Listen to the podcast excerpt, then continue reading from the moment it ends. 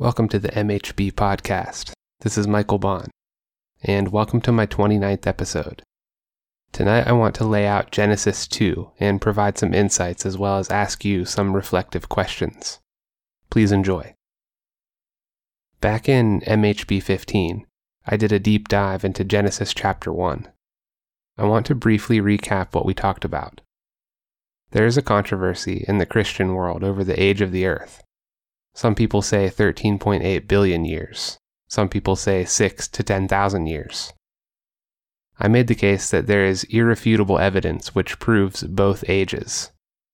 Evidence in starlight and the polar ice caps proves billions of years.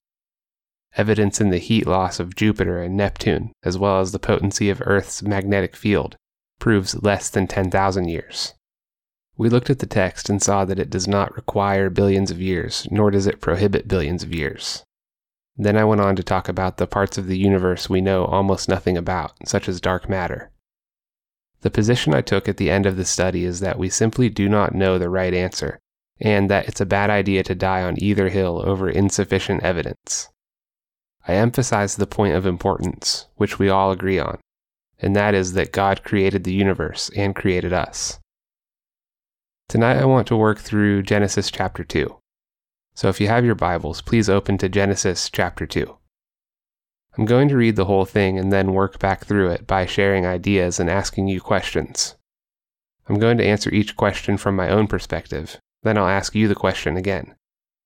This should give you time to think about how you would answer. Here is Genesis chapter 2. So the creation of the heavens and the earth and everything in them was completed. On the seventh day, God had finished his work of creation, so he rested from all his work. And God blessed the seventh day, and declared it holy, because it was the day when he rested from all his work of creation. This is the account of the creation of the heavens and the earth. When the Lord God made the earth and the heavens, neither wild plants nor grains were growing on the earth. For the Lord God had not yet sent rain to water the earth, and there were no people to cultivate the soil. Instead, springs came up from the ground and watered all the land. Then the Lord God formed the man from the dust of the ground. He breathed the breath of life into the man's nostrils, and the man became a living person. Then the Lord God planted a garden in Eden to the east, and there he placed the man he had made. The Lord God made all sorts of trees grow up from the ground, trees that were beautiful and that produced delicious fruit in the middle of the garden he placed the tree of life, and the tree of the knowledge of good and evil. A river flowed from the land of Eden, watering the garden and then dividing into four branches. The first branch, called the Pishon, flowed around the entire land of Havilah, where gold is found. The gold of that land is exceptionally pure. Aromatic resin and onyx stone are also found there. The second branch, called the Gihon, flowed around the entire land of Cush. The third branch, called the Tigris, flowed east of the land of Ashur. The fourth branch is called the Euphrates. The Lord God placed the man in the Garden of Eden to tend and watch over it. But the Lord God warned him, You may eat freely of the fruit of every tree in the garden, except the tree of the knowledge of good and evil. If you eat its fruit, you are sure to die. Then the Lord God said, It is not good for the man to be alone. I will make a helper who is just right for him. So the Lord God formed from the ground all the wild animals and all the birds of the sky. He brought them to the man to see what he would call them, and the man chose a name for each one. He gave names to all the livestock, all the birds of the sky, and all the wild animals. But still there was no helper just right for him. So the Lord God caused the man to fall into a deep sleep. While the man slept, the Lord God took out one of the man's ribs and closed up the opening. Then the Lord God made a woman from the rib, and he brought her to the man. At last the man exclaimed, This one is bone from my bone and flesh from my flesh. She will be called woman, because she was taken from man. This explains why a man leaves his father and mother and is joined to his wife, and the two are united into one. Now the man and his wife were both naked, but they felt no shame. First, let's look at verses 1 through 3. So the creation of the heavens and the earth and everything in them was completed.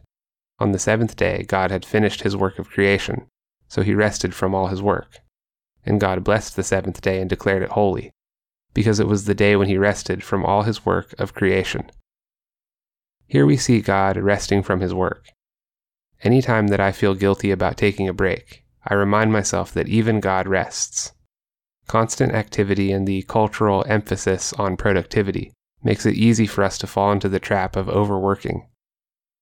I think it's interesting that God is not simply suggesting that we rest, He's commanding that we rest.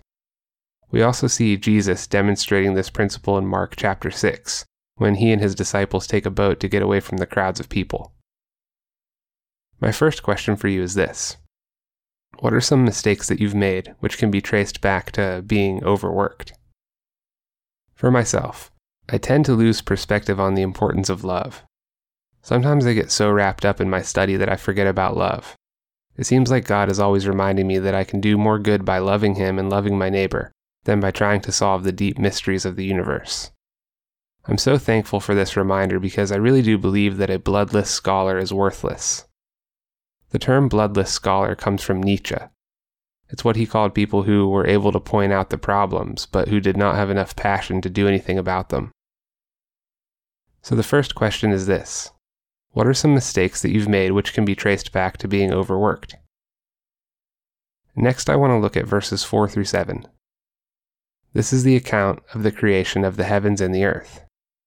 When the Lord God made the earth and the heavens, neither wild plants nor grains were growing on the earth. For the Lord God had not yet sent rain to water the earth, and there were no people to cultivate the soil. Instead, springs came up from the ground and watered all the land. Then the Lord God formed the man from the dust of the ground. He breathed the breath of life into the man's nostrils, and the man became a living person. Notice how it says God formed man from the dust of the ground. I think this implies that there isn't anything special about our earthly bodies, at least not in an eternal sense. That doesn't mean that we shouldn't take care of ourselves. It just means that our bodies are empty shells until God brings them to life with His breath of life. When He removes this breath, our bodies return to the dust from which they came. It's God's Spirit that gives us our life and our worth. I think it's important to remember this when we achieve great works of strength or intellect. We must remember that we are not the originators of these abilities. Sometimes you see athletes pointing up to God after they score goals or touchdowns. We've also seen celebrities give their thanks to God during acceptance speeches. Chris Pratt has been very good about that lately. Now, flip that scenario around. There are many people who feel worthless because their abilities do not stand out. It's equally important for these people to remember that the same breath of life is in them that is in someone like LeBron James. At bottom, our worth and our value does not come from achievements or talents, but from the God of the universe. What a mysterious and miraculous gift life is. If everyone valued life as much as God does, how different the world would be. Now we have verses 8 and 9. Then the Lord God planted a garden in Eden in the east, and there he placed the man he had made. The Lord God made all sorts of trees grow up from the ground, trees that were beautiful and that produced delicious fruit. In the middle of the garden, he placed the tree of life and the tree of the knowledge of good and evil. There are two common views when it comes to the tree of life and the tree of the knowledge of good and evil. The first is that the trees were real but symbolic. Eternal life with God was symbolized by eating from the tree of life. The second view is that the trees were real in a literal sense and possessed special properties. So if Adam and Eve would have eaten from the tree of life, they would have enjoyed eternity in relationship with God. We should note that the tree of life makes another appearance in Revelation 22, where people are pictured enjoying eternal life with God. There is something interesting about the name of the tree of the knowledge of good and evil. The name implies that evil already existed before Adam and Eve ate the fruit. I think we can attribute this original evil to Satan's fall. My second question for you is this Do you think that ignorance is bliss? Sometimes I wonder. I often think back to when I was a kid and when things were much simpler. When you don't know about all of the pain and suffering in the world, life doesn't seem so hard. But then I think about this pain and suffering are coming for all of us. It's the one thing we are guaranteed to go through regardless of our worldview. Pain is the one thing that is understood by people from all walks of life. You can even say that you don't believe in pain, but that doesn't make the pain go away. And so my approach is if I can't avoid pain and suffering, then I might as well prepare for it. I think of this like Noah building his ark for the flood. Our floods are coming. We can either be ready with the ark of our godly habits and biblical understanding, or we can drown. So the second question is Do you think that ignorance is bliss? Let's move on to verses 10 through 17. A river flowed from the land of Eden, watering the garden and then dividing into four branches. The first branch, called the Pishon, flowed around the entire land of Havilah, where gold is found. The gold of that land is exceptionally pure. Aromatic resin and onyx stone are also found there. The second branch, called the Gihon, flowed around the entire land of Cush. The third branch, called the Tigris, flowed east of the land of Ashur. The fourth branch is called the Euphrates. The Lord God placed the man in the Garden of Eden to tend and watch over it. But the Lord God warned him you may freely eat the fruit of every tree in the garden, except the tree of the knowledge of good and evil. If you eat its fruit, you are sure to die. So God has placed Adam in the Garden of Eden and tasked him with taking care of it.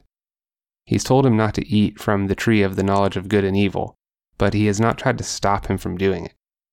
Adam was given a choice, and Adam chose wrongly. We choose wrongly all the time as well.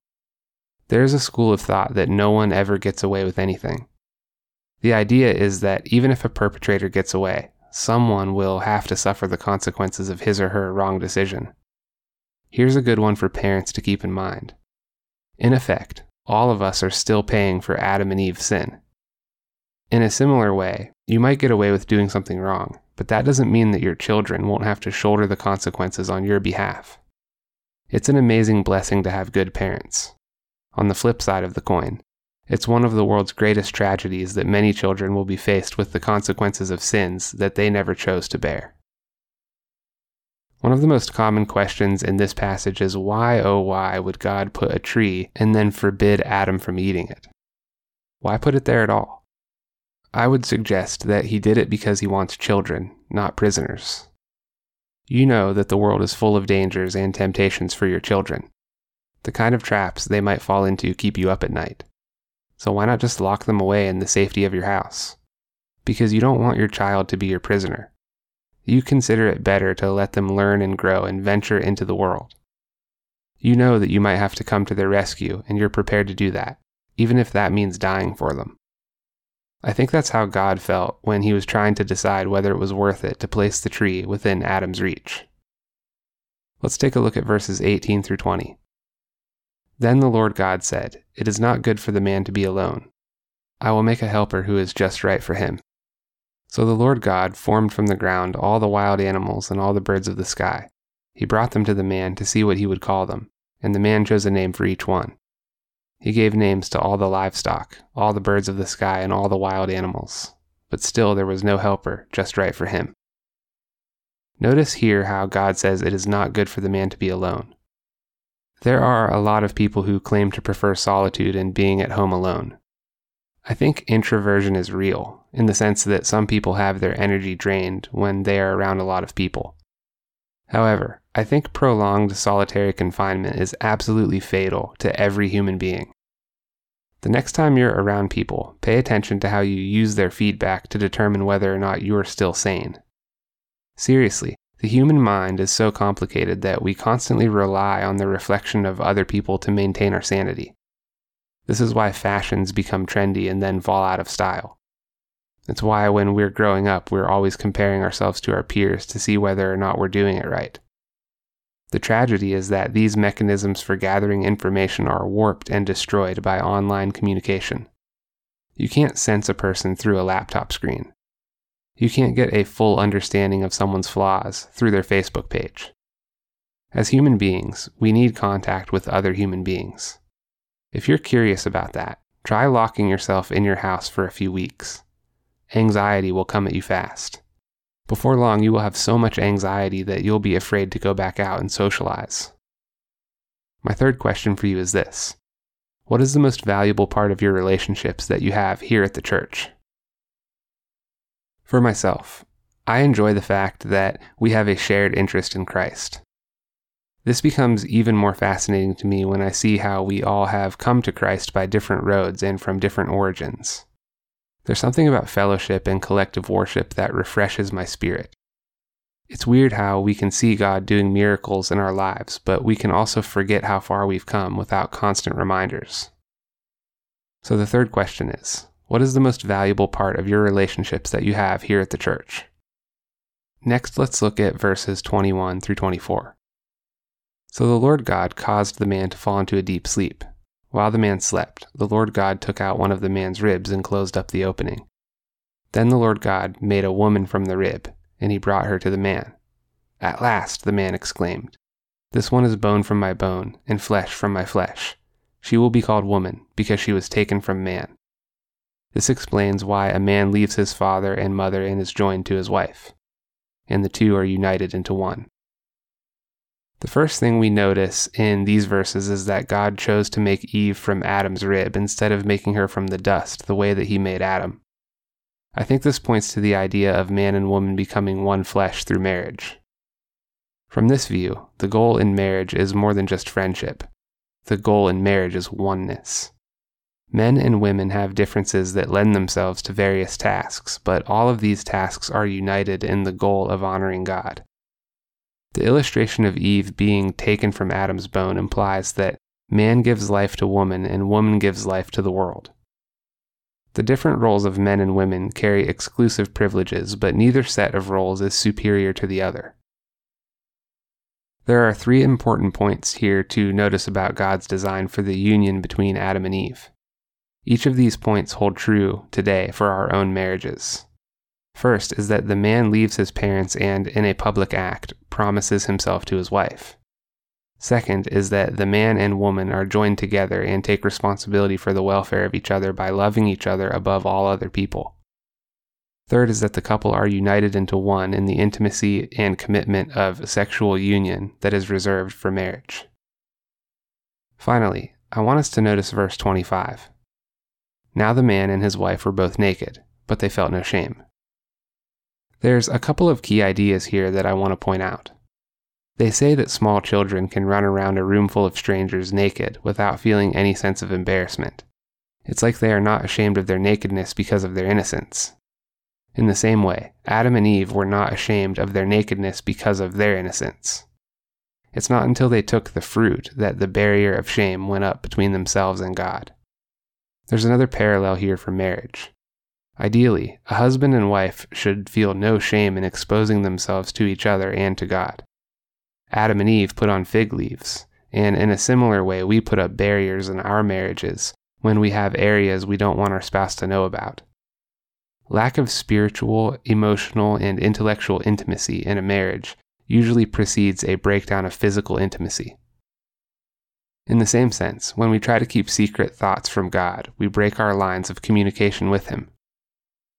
But avoiding embarrassment is not the only purpose that clothes serve. They also protect our vulnerabilities, and that's a very interesting idea. Think about it.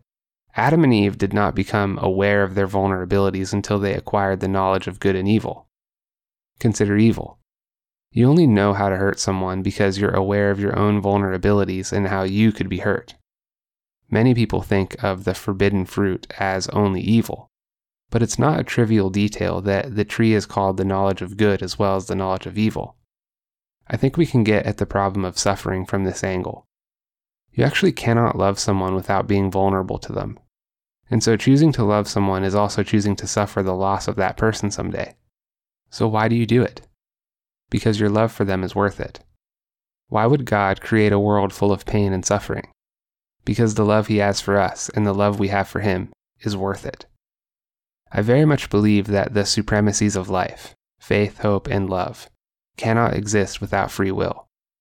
And so they also cannot exist without suffering, at least not in this life. If you find this content valuable, feel free to share it and to use it in your own studies. If you'd like to support this podcast, you can do so at www.patreon.com forward slash Michael H. Baun. There is a link in the description. Your generosity goes a long way to promoting the growth of this enterprise and the cause of free speech. Thank you all for joining me this evening, and I will see you in the next episode.